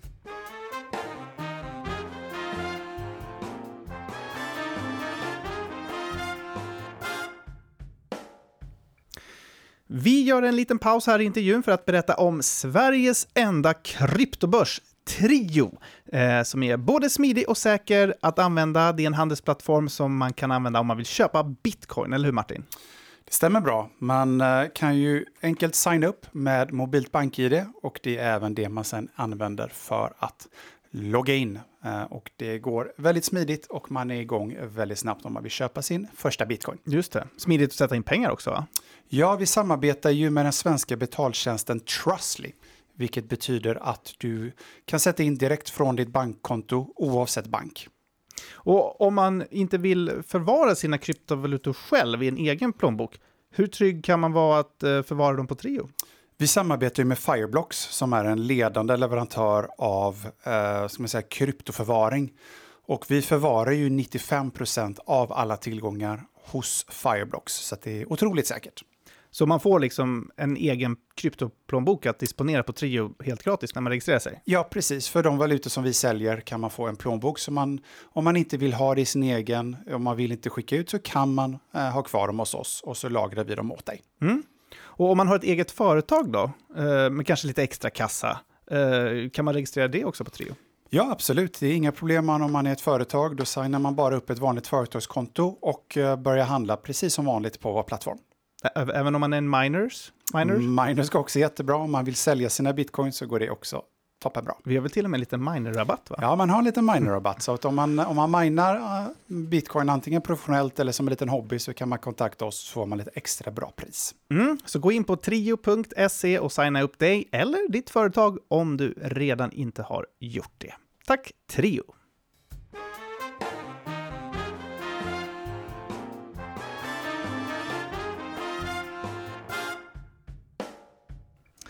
Men om vi kollar då på eh, de här revolutionerna, datorrevolutionen, internetrevolutionen, telekomrevolutionen, eh, vad kan vi lära oss av historien? Precis, en sak är ju att det tar ofta mycket längre tid än alla tror. Men förändringen blir mycket större än man tror också. Så jag tror att det kommer vara precis samma sak här nu. Eh, det kommer gå långsamt, det kommer bli setbacks, det kommer liksom förbjudas här och förbjudas där och så måste du jobba igenom det och så. Så jag tror det kommer ta mycket, mycket, mycket, mycket längre tid. Men det här kommer bli, jag är helt säker på det, jag ser det så kristallklart att det här kommer bli lika stor samhällsförändring som internet, lika stor samhällsförändring som mobiltelefon. Det finns ingen tvekan om det, kanske ännu större. För att om man backar ett, till ett steg och tänker så här. Är det verkligen någon som tror att digitala pengar på internet som är globala att det är oanvändbart. Fin, finns det någon i hela världen som, som säger det att nej, globala digitala pengar på internet, det tror jag inte är användbart. Det tror inte jag. Eh, det är klart att vi lever väldigt mycket digitalt redan och den här pandemin har kanske accelererat det ytterligare. Och vi lever mycket mer globalt. Vi tittar på, eh, vi tittar på YouTube, vi tittar på Netflix och så här, hela världen har blivit global. Varför skulle inte digitala pengar på internet vara användbara? Det är klart det är. Eh, och eh, Det är svårt att se det dock för folk tror jag. Tror du inte det? Att det ja, Men vet du vad jag tror? Folk tänker inte på att pengar är först och främst en teknologi. Och att sättet som pengar kan vara på ändras hela tiden. Eh, för det, Mm. det experimentet som jag brukar kalla det, som vi är Mm. just nu, har ju bara funnits i 50 år. När, när vi släppte kopplingen mot guld. Och det går inte jättebra det experimentet, så då kanske det är dags att hitta en ny teknologi att basera våra pengar på. Precis, och så tror jag också att man kan tycka vad man vill om globalisering. Är globalisering bra eller dåligt? Jag menar, jag, när jag växte upp så var världen väldigt lokal. När jag var barn och man åkte så här eh, med mamma och pappa i Mastan till Köpenhamn eller någonting. Det var liksom en helt annan värld. Åkte man ner till Tyskland så var det enormt exotiskt och, och så vidare. Eh, idag så är liksom hela världen ungefär likadan. Man kan gå i vilket eh, land som helst nästan. Folk har ungefär likadana iPhones och kollar på samma program på Instagram och följer samma YouTubers ungefär. Så här, världen har blivit mycket mer global. Det är otvetydigt. Och jag tror att globala pengar är bara nästa steg i den riktningen. Så kan man tycka att det är bra eller dåligt, men jag tror att globaliseringen är omöjlig att stoppa i det här läget. Det kanske blir några regioner, Kina liksom går en väg, förbjuder alla amerikanska internetleverantörer för att göra, eller internet eh, service providers för att göra sin egen kopia. Man förbjuder Google att göra sin egen sökmotor, förbjuder Facebook, Instagram och så vidare eh, och gör sina egna eh, grejer. Och nu gör man väl, tänker man sig säkert att man ska göra likadant. Man förbjuder det här västerländska bitcoin och så gör man en egen eh, yuan som ska vara liksom den kryptovalutan i Kina istället. Och så försöker man då ta över världen med den. Och det är liksom en strategi då.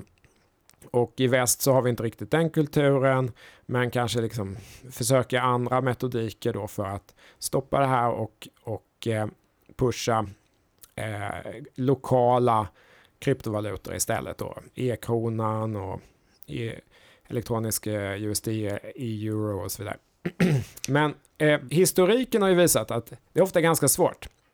Kina kanske kan göra det för att de har så stor, eh, de är så stora. Men kommer den elektroniska euron kunna konkurrera ut ett globalt alternativ? Och när du, Det pratar, tror jag när är ganska den, svårt. När Mm. den, den europeiska eller digitala euron, då pratar du alltså en, en centralbanksutfärdad digital valuta. Ja, just det, precis. Mm. För det finns ju inte stablecoin eller liknande. Nej, ju- exakt, exakt. Så att om man tittar på historien så lokal teknik vinner sällan mot global teknik. Av lite de här effekterna som ni pratade om tidigare, att det blir en sån här nätverkseffekt. Att eh, om, om, även om 10% av alla världens människor till exempel skulle använda euro så, så blir det kanske i en global värld fortfarande för få. Medan i en lo lokal värld så spelar det ingen roll. Om alla bara vi lever bara i Sverige, vi använder bara SEK och så vidare, så fungerar det ganska bra. Men om man tänker sig en, att världen fortsätter i den här riktningen som den ändå är på väg med mer och mer globalisering, så kommer nog det se lite annorlunda ut. Och, Framförallt om vi, om vi börjar lita på varandra mindre och mindre också mellan länderna. Då vill vi ju ha en valuta som inte är politisk. Som inte är kopplad till en stat, som ingen kan liksom censurera. Mm. Så som vi har sett nu med USA och eh, Ryssland till exempel. Exakt, och där blir ju då, det blir liksom, då är det tillbaka till guld då, liksom att guld och så är det här då digitalt guld som är lite, det är samma idé egentligen som guld. Man kan inte göra något, den bara sitter där egentligen. Och man, men man kan inte förändra den och eh, man kan inte göra så mycket nytt guld eh, enkelt i alla fall. Nej. Och eh, samma sak då med bitcoin. Så då blir det liksom digitalt guld och eh, ja, jag tror att det kommer visa sig fortsätta vara mer och mer användbart i en mer och mer global värld. Och jag tror att det blir oerhört svårt att konkurrera ut det med någon lokal variant. USA, I USA så tänker man sig väldigt mycket att USA är hela världen, men det är inte så. Eh, USA är vad är det, 350 miljoner, 340 miljoner invånare eller något sånt. Mm. Det är inte så många egentligen om man tittar på världen som helhet. Medan i telekom så lyckades vi faktiskt att harmonisera hela världen. Så vi, även Kina använder samma eh, mobilsystem. Man kan ta sin iPhone, flyga till Beijing, slå på den och använda 4G eller liksom 5G. Mm. Det funkar där också. Men däremot, eh, alltså dollar är väl ändå i princip accepterat överallt också. Det är ungefär 80 procent av all handel i världen görs ju i dollar. Exakt. Så de har ju nätverkseffekten, men, men den, den är ju också, kommer med vissa problem. Att den skyddas ju av USAs armén och alla som försöker hota dollarn blir i princip invaderade. Eh, precis, så, så USA har ju varit den här liksom eh, US-dollarn har varit den här världsvalutan. Men jag tror nog att Kina kommer ge USA en eh, ordentlig match här. Och eh, många underskattar Asien. Jag har bott eh, många år i Asien och eh, jag kan se det väldigt tydligt att västvärlden som helhet underskattar Asien, underskattar Kina. Eh, och eh, jag tror att det är ett misstag. Jag tror att Kina kommer verkligen ladda upp den. De gör, så lång, de gör planer på så lång sikt. Eh, och det är så strategiskt. Så de kommer nog, tror jag, lyckas att verkligen ge US-dollarn en match. Och det kanske blir två ungefär jämnstora valutor eh, till slut. De är ju till exempel nu mycket snabbare på att göra en elektronisk en, eh, CBDC eh, än Europa och, och, eh, och USA är. Så att jag tror att de, de kommer nog ge det en chans och det kommer nog kanske vara tre eh, jämnbördiga valutor vid något tillfälle här. Eh, US-dollarn, eh, yuan och eh, bitcoin kanske. Det är kanske så världen kommer se ut. Eh, och om man får en sån situation, två lokala spelare och en som försöker vara global, så om man tittar på historiken så vinner ju ofta det globala protokollet. Mm. Och apropå konkurrenter med bitcoin, eh, så har jag förstått det som att du eh, tycker att det finns en chans, eller anser att det finns en chans att det inte är bitcoin kanske nödvändigtvis som slår igenom, utan att det, någon annan kryptovaluta kan komma att bli the one. Man kan väl bara säga att du skrev en artikel på mm. bitcoin.se mm. och det är väl den som du eh, refererar till. till. Ja. Exakt, eh, precis. Så att jag har ju varit med nu och ersätta ett antal tekniker med eh, bättre tekniker. Eh, vi var ju lite smartare tycker jag kanske än, eh, än kryptoindustrin då. När man har 2G först så istället för att kalla nästa system för något helt annat som egentligen är helt, en helt annan teknik så kallar vi det för 3G så blir det så här smart, ja men det är klart man ska uppgradera då. och sen kallar man nästa för 4G och så vidare. eh, och eh, det var ju kanske svårare egentligen än för kryptovalutor. Kryptovalutor är ändå bara mjukvara. Här är det liksom 10 miljoner torn eh, i hela världen och eh, hårdvara i alla människors fickor i hela världen som vi ska byta ut. Eh, och där var ju väldigt stor debatt då. Ska man fortsätta, ska man satsa på att uppgradera 2G och göra det gradvis bättre? Eller ska man bygga något helt nytt, helt ny teknik, helt inkompatibelt, allting är nytt egentligen. Eh, bara smart branding är det det som kommer lyckas? Och en intressant, eh, nu när vi har facit, så 3G blev aldrig den största teknologin. Den var aldrig störst. Eh, utan 2G var störst och sen nästa gång det blev en, någonting som blev större i antal användare så var det 4G. Så att 3G, trots att det var bättre på i princip allting då, så, så blev det aldrig störst. Utan det var först... Varför då? då? Ja, eh, det är nog kanske en lång historia, men det kanske inte var tillräckligt mycket bättre. Eh, men 4G då, då, då var det tillräckligt mycket bättre för att faktiskt då byta beteende, byta ut allting. Eh, och 4G eh, är fortfarande idag då, den största, största tekniken av de protokollen. Och eh, återigen då helt annorlunda, en helt annat protokoll än, mm. än VCDMA som var 3G. Och, så att det går att byta ut ett protokoll mot något annat, men det tar oerhört lång tid och det är jättesvårt och det räcker inte att vara liksom tio gånger bättre eller hundra gånger bättre, utan det måste kanske vara tusen gånger bättre kapacitet och liksom mm. så vidare. Så att, så att jag, jag, jag tror ändå att det går eh, till slut. Och eh, eh, jag, jag håller i alla fall inte för omöjligt att för ett, ett parallellen du pratar här är egentligen, det, det, kundbeteendet är ju ändrat av ett företag eller av liksom en, en organisation för att de tvingar ju folk från 3G till 4G, för det görs inga mer 3G-telefoner, man sätter Mm. inte upp nya 3G-torn, så man, man tvingar ju kunderna över. Och då är frågan, är någonting som bitcoin som du, du är ju inte tvungen att använda det och du kan hoppa av när som helst. Om, om den, den liksom, det påtvingande faktorn faktiskt kommer finnas där också.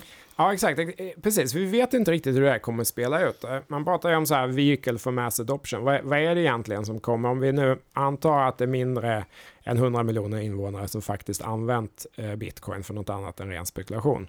Så är 1 procent. Okej. Vad är det egentligen som kommer ta nästa 10 procent eller 50 procent? Vad är det för någonting? Är det någon tjänst kanske? Jag menar, eh, Zuckerberg försökte med, med sitt protokoll och så fegade det ur lite då när det blev mycket motstånd i USA och så vidare. Men det kommer kanske vara någon, någonting som vi använder redan, som börjar använda kryptovaluta, eller bygga in kryptovaluta på något sätt. Och eh, det blir det sen som gör att det tar fart. Och eh, i El Salvador då, eh, som, eh, som har haft en enorm succé med sin deployment, eh, på några månader bitcoin så det är fler som har bitcoin wallets än som har bankkonto i El Salvador. Och det är fler som har fått tillgång till kredit och som aldrig hade det tidigare och så här. Eh, Så det har varit en enorm succé och de använder bitcoin. Men den var ju också påtvingad egentligen. Alltså Ja, som exakt, företag exakt. var du tvungen att kunna ta emot betalning i bitcoin. Exakt, så att Ehm. bitcoin är ju liksom, det är ändå ledaren för hela den här eh, industrin och det är ju tveklöst så. Och det är liksom brand leader, eh, leader i adoption, i värdering, allting så är ju bitcoin nummer ett. Och eh, lägst risk kanske då, liksom, ska man göra någonting så är det kanske bitcoin som är lägst risk av all högriskaktivitet här. Och och eh, det kanske fortsätter bli så. Det kanske man, nästa länder liksom fortsätter. Det kanske blir bitcoin. Lightning Network blir använt på riktigt. Det blir bitcoin sen. Ja, tror mig inte om att kunna förutsäga hur det blir. Men jag säger att jag anser det nog som fullt möjligt att det blir någon annan, någon annan väljer en annan valuta och lyckas trumma upp några hundra miljoner användare på det. Det är ändå inte, det är ändå inte så mycket. Alltså när man jobbat i telekom här så eh, det är inte så mycket. Vi, vi liksom snackar Ja. om ganska många hundra miljoner Det finns ju användare. ett eh, argument mot det där och det är ju att det liksom inte går att återskapa bitcoin på samma sätt som det gjordes när bitcoin kom. För om du ska starta en ny kryptovaluta idag så kommer du ju dels behöva kanske ett företag bakom, så förmodligen innan den släpps har massa pre-minade coin, kanske 60%. Eh, dels behöver du också sprida ut coinsen på ett rimligt sätt. Bitcoin hade ju inte direkt något värde de första åren, utan spreds organiskt på internet av nyfikna och engagerade early adopters. Hur ska man få till alla de här egenskaperna och den nätverkseffekten idag utan att till exempel en stat kanske skulle blanda sig i och samtidigt få kryptovalutan så pass censurresistent som, som bitcoin är idag? För nästan alla som startar en kryptovaluta nu för tiden har ju ett ekonomiskt incitament. Ja, absolut. Satoshi startade ju bitcoin av altruistiska skäl. Jag håller helt med och det finns ett problem till om det skulle hända. Om inte bitcoin klarar sig, vad blir förtroendet då för nästa försök? Och det kommer bli lägre. Nu har ändå inte miss, ingenting har misslyckats än med bitcoin. Det, so far så har det varit en nästan spikrak linje rakt Mm. upp med succé. Och det var för att han, alltså, Satoshi bad ju inte om lov heller. Utan Nej, han, han släppte upp det. För det var lite det du pratade med Meta då, eller Facebook när de försökte Mm. starta sin coin. De, de bad ju om lov. Ja, just det. Så blev det nej. Och då blir det nej. Ja, Eh, så att, så att jag tror det Christian försöker säga är också att det, måste nästan komma som en trojansk häst. absolut. Från Mm. ingenstans och liksom sakta, eller snabbt och organiskt växa bland befolkningen. Exakt. Eh, precis, så att jag, jag tror mig inte om att kunna förutsäga det här, men jag säger att jag håller ett öppet sinne, för jag tror ändå att det är möjligt. Eh, om man tittar till exempel då på nummer två-valutan, eh, så på NFTs, när, när de här auktionshusen auktionerar ut målningar och så vidare, så prissätts de i ethereum, antal ethereum, inte antal bitcoin.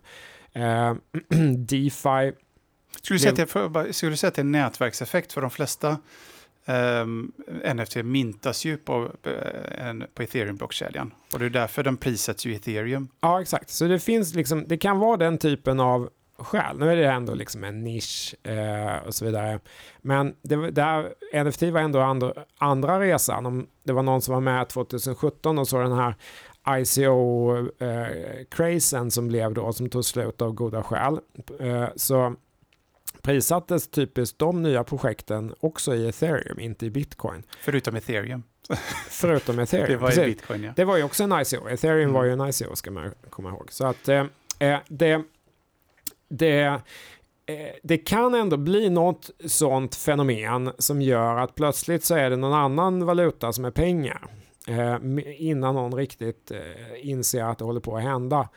Och eh, att det sen växer och, och eh, på sikt tar över även eh, bitcoins use case. Mm. Jag, jag, jag, håller det som möjligt för att jag har varit med om det här tidigare. Att så många har sagt, men kom igen nu, 2G har ju liksom GSM all, miljard människor har i fickan. Jag ska, det är liksom många miljoner basstationer i, i torn, betongtorn runt hela världen. Hur skulle mm. det kunna bli så att någon gång vi ska förbättra det istället? Det är det som är framtiden. Men då är det ju hårdvara. Det är som, jämför med TCP/IP, liksom, då är det ju mjukvara. Exakt, och det, eh, motexempel, motexemplet är ju till exempel TCP/IP då, och motexemplet är också då att i de här protokollen, även om man bytte eh, protokollen på lägre nivå, så de högre nivåprotokollen i mobilsystemen är ganska lika då, eh, RLC Mac-protokoll och så vidare. Det som inte har förändrats så mycket från GSM till liksom 5G, trots att allting är, är nytt. Så att det kan ju bli så också, man kanske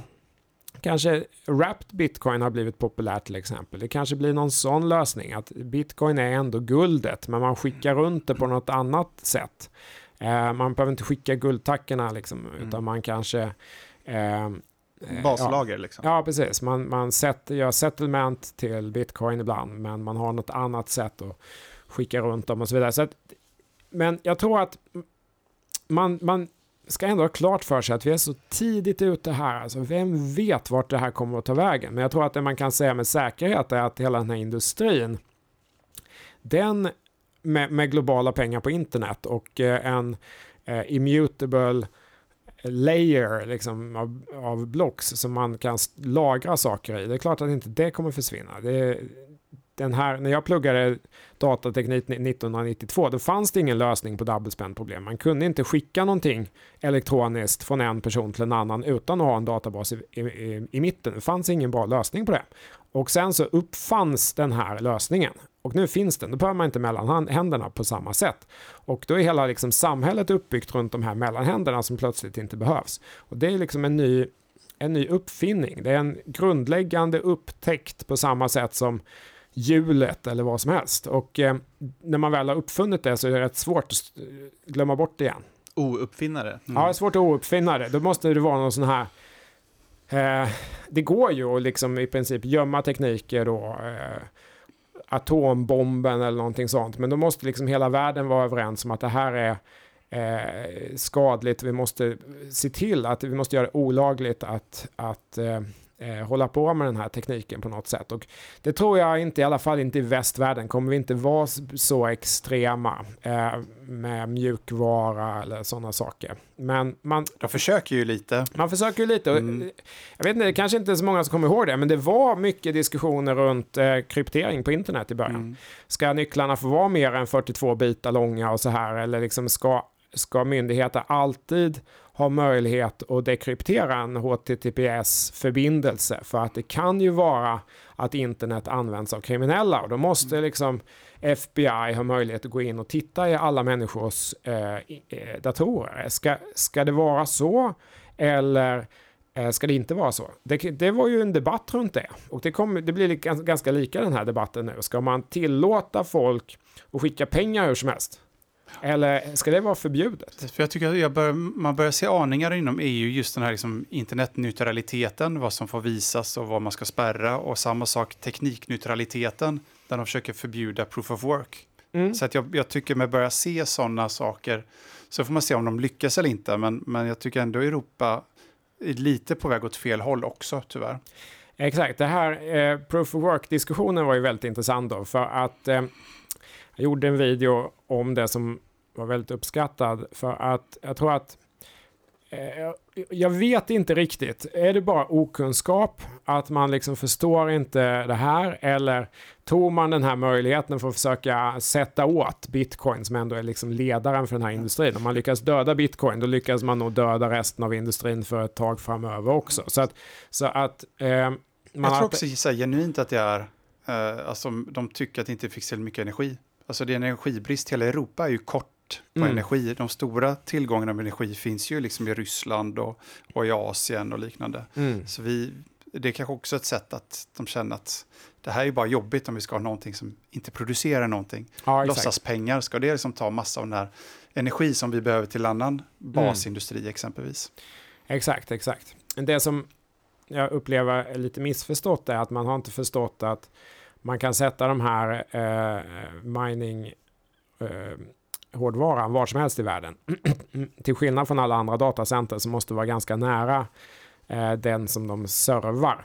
Man kan inte liksom sätta alla världens datacenter på ett ställe. Eh, för då går det inte att använda eh, YouTube eller någonting sen. Eh, sen liksom. Utan man måste ha lokala datacenter medan bitcoin mining är inte känsligt för latency på det sättet. Så att man kan sätta bitcoin mining där det finns renewable energy som ändå inte går att förflytta någon annanstans. För det är ganska dyrt att skicka energi i kablar över hela världen. Mm. Elenergi. Då får man bygga liksom oil pipelines och sånt istället.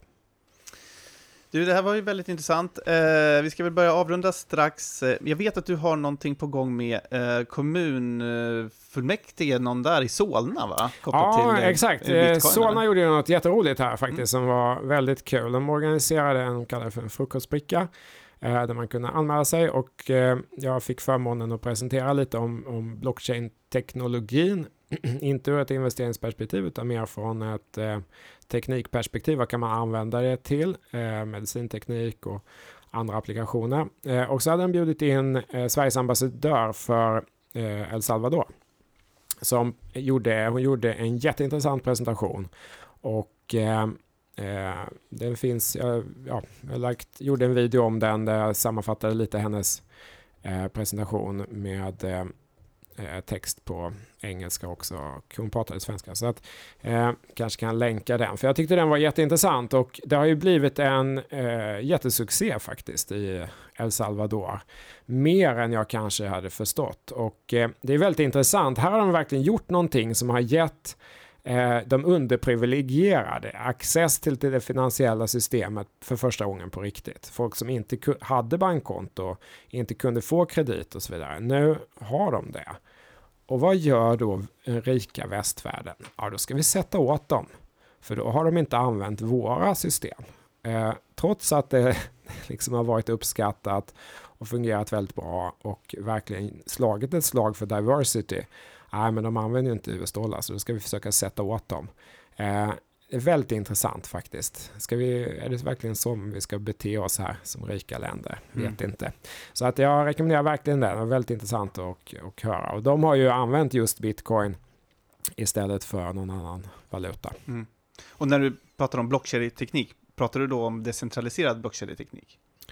Eh, ja, eh, absolut, eh, precis, precis, ja verkligen. Så att eh, Eh, syftet med eh, för Solnas frukostbricka var egentligen bara att utbilda eh, svenska företagsledare och eh, övriga eh, inflytelserika personer om den här teknologin. För jag tror att mycket av motståndet mot bitcoin och blockkedjeteknik och så vidare, det är, det är okunskap. Det är samma sak som eh, mobiltelefonen kommer i alla Eh, barncancer och 5G kommer döda alla fåglar i världen och internet kommer göra att världen resulterar i något slags eh, eh kaos för det finns ingen ansvarig utgivare som håller efter vilken information som publiceras. Och blockkedjetekniken är bara för eh, kriminella och eh, eh folk som inte gör rätt för sig och så vidare. Så att medan sannolik, sa,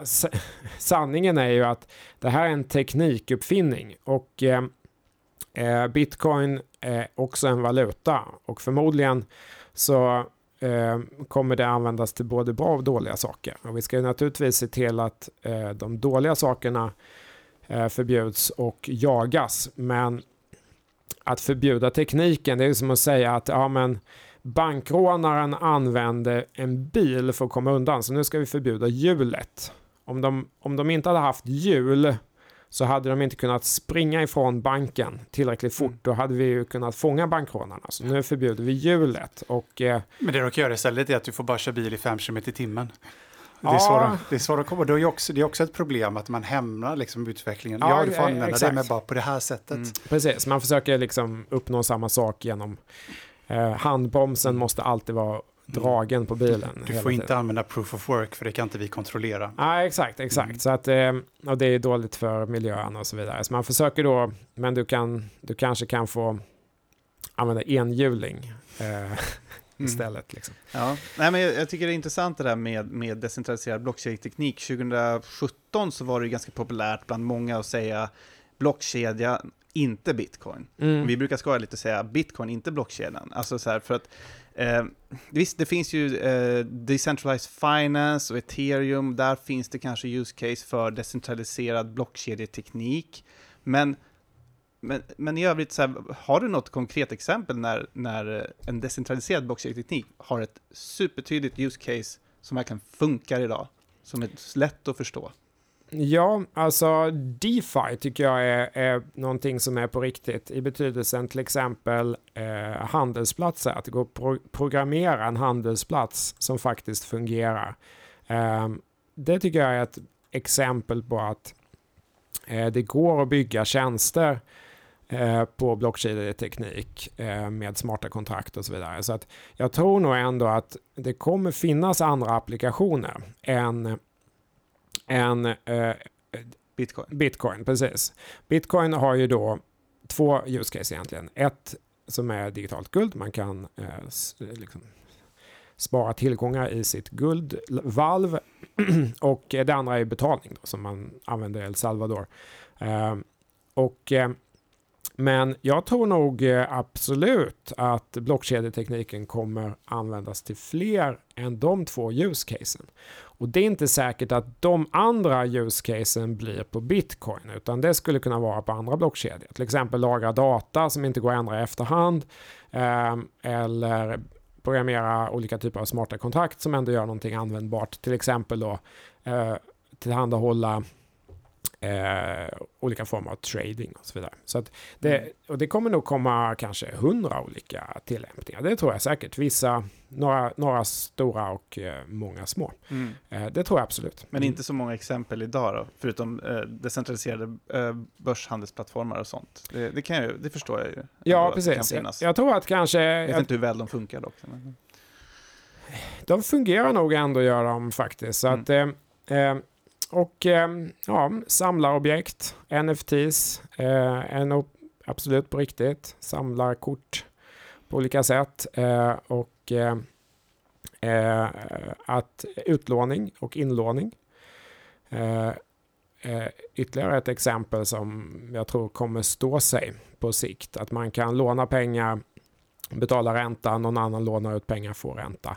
Typ sådana saker som, som eh, lämpar sig för smarta kontrakt. Mm. Kan man inte göra det med att ett företag erbjuder den tjänsten och göra det centraliserat istället? Absolut, absolut. Det, skulle man, eh, det, kommer nog, det, det kommer nog vara det som är konkurrensen till slut. Jag tror att lokal utlåning, att man går in till sitt så här lokala bankkontor och så dricker man kaffe och så sitter man runt bordet och pratar om att vi ska vi ska låna pengar till den här grejen och så, ja men hur är din anställningstrygghet egentligen och så vidare. Jag tror kanske eh, den väldigt lokala världen kommer nog bli utsatt för konkurrens. Det tror jag. Jag tror det kommer vara eh, många saker som idag är lokalt, eh, lokala banktjänster tror jag kommer tillhandahållas av mycket färre och globala företag som i sin tur blir konkurrensutsatta av globala protokoll som kanske då eh, det globala spelare ofta har som fördel är att de får en enorm kostnadsfördel, kanske en faktor tusen kostnadsfördel eller så.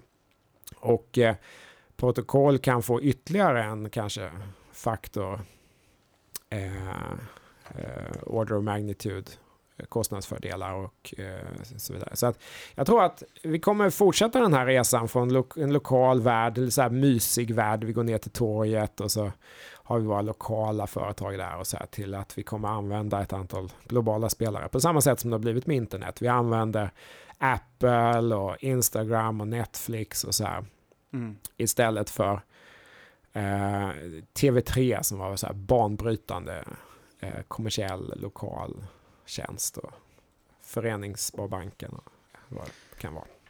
City Larsson, eller Anders Larsson, eh, det här var ju superintressant. Tack så mycket för att du kom och gästade mm. Bitcoin-podden den här veckan. Subscribe, like and subscribe. Ja, just det. Hur hittar man dig? Jag antar att man söker på Man går till YouTube och så skriver man CTO Larsson, så hittar man mig där. Mm. Och du finns på Twitter också? Jag finns på Twitter också, och eh, eh, precis. Så att där hittar man mig. Eh, och ehm, nu pratade vi inte så mycket om investeringsstrategier och så, men jag försöker som sagt täcka både tekniken och eh, investeringsteknik. För jag tror att om man, inte, om man inte lär sig basics, då blir man slaktad på marknaden. Det är det som händer, man kommer köpa eh, i cykeltopparna när alla pratar om bitcoin, man är som mest entusiastisk och alla säger nu kommer det gå till 200 000, 100 000 säkert.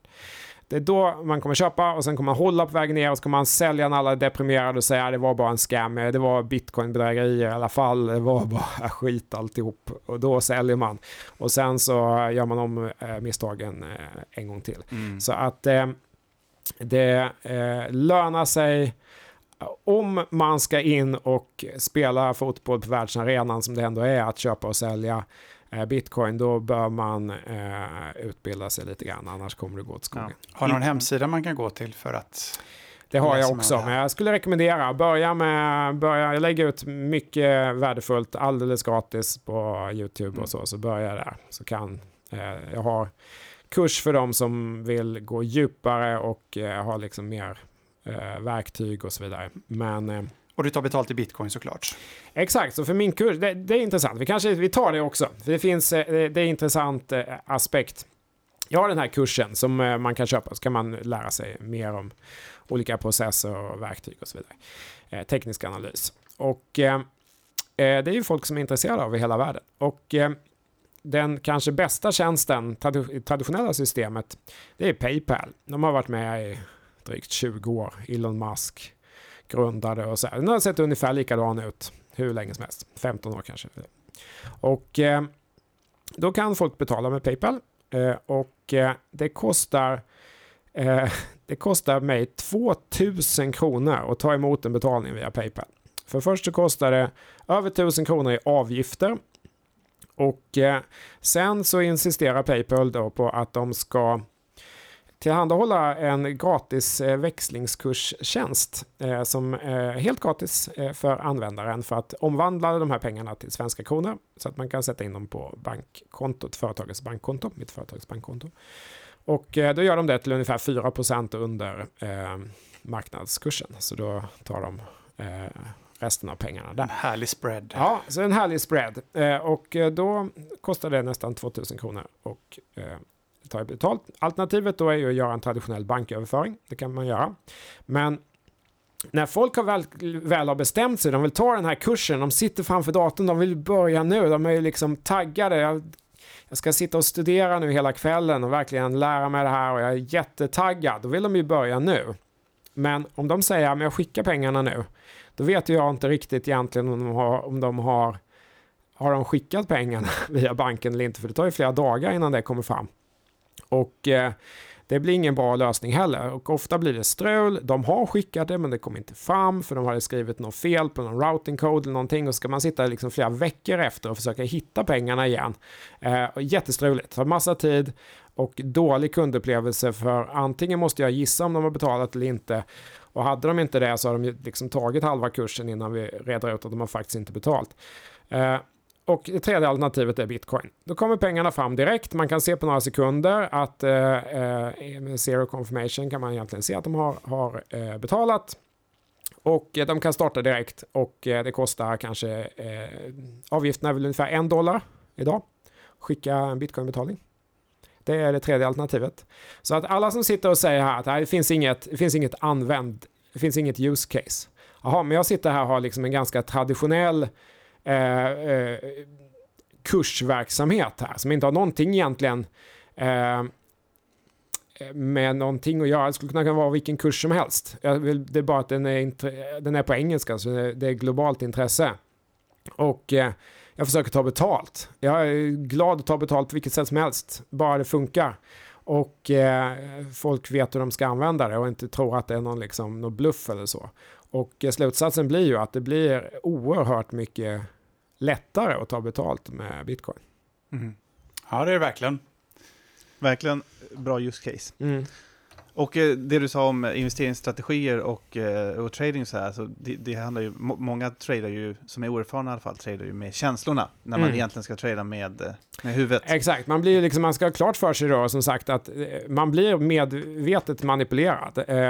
Så att en nybörjare Eh, man säger att ah, det blir som en apa. Nej, det blir mycket sämre än en apa för att man blir medvetet manipulerad på toppen. Det är stora spelare här som har stort intresse av att liksom försöka få mindre spelare att köpa när de vill sälja och eh, sälja när de vill köpa. För det är stora volymer de behöver komma in och ur med mm. och så vidare. Så att det blir liksom en sån här medveten manipulation. Så man bara går på det så kommer man systematiskt sannolikt göra fel. Man kommer köpa på toppen och sälja på botten istället för tvärtom. Men kan inte en strategi då vara att, eh, som helt ny och grön på tradingområdet, att göra exakt emot det man vill göra? Ja, mycket intressant. Det var faktiskt, nu var det nog eh, förra cykeln där, 2017-2018, det var en kille faktiskt som gjorde det. Han gjorde så här konto och eh, så gjorde han precis tvärt CNBC.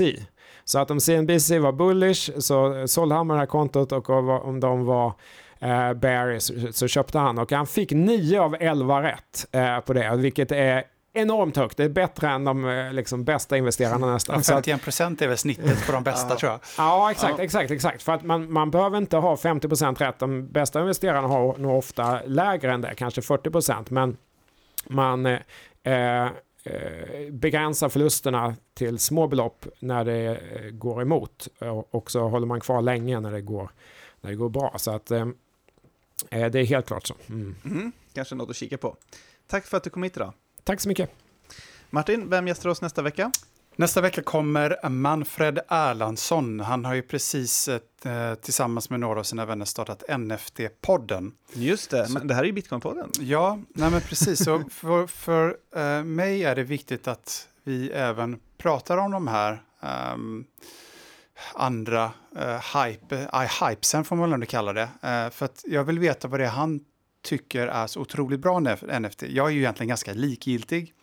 Uh, och är inte jätteimponerad uh, än så länge. Nej. Så att, uh, jag vill gärna att han kommer hit och förklarar varför det är så bra. För för mig är det här uh, lite samma hype som ICO var 2017. Ja, I noll fairness kan man ju säga att NFT jämfört med bitcoin har ju vad jag upplever i alla fall en liksom större det, det, det är lättare att gå igenom och, och, och liksom... Enklare ljus kanske ja, förstå. Få folk att uh, engagera sig. Ja. Det handlar om konst, det är liksom roliga bilder. Bitcoin är mycket mer abstrakt. Precis. Men jag går in med det med ett öppet sinne, mm. precis som jag gjorde när vi hade Roger Svensson här.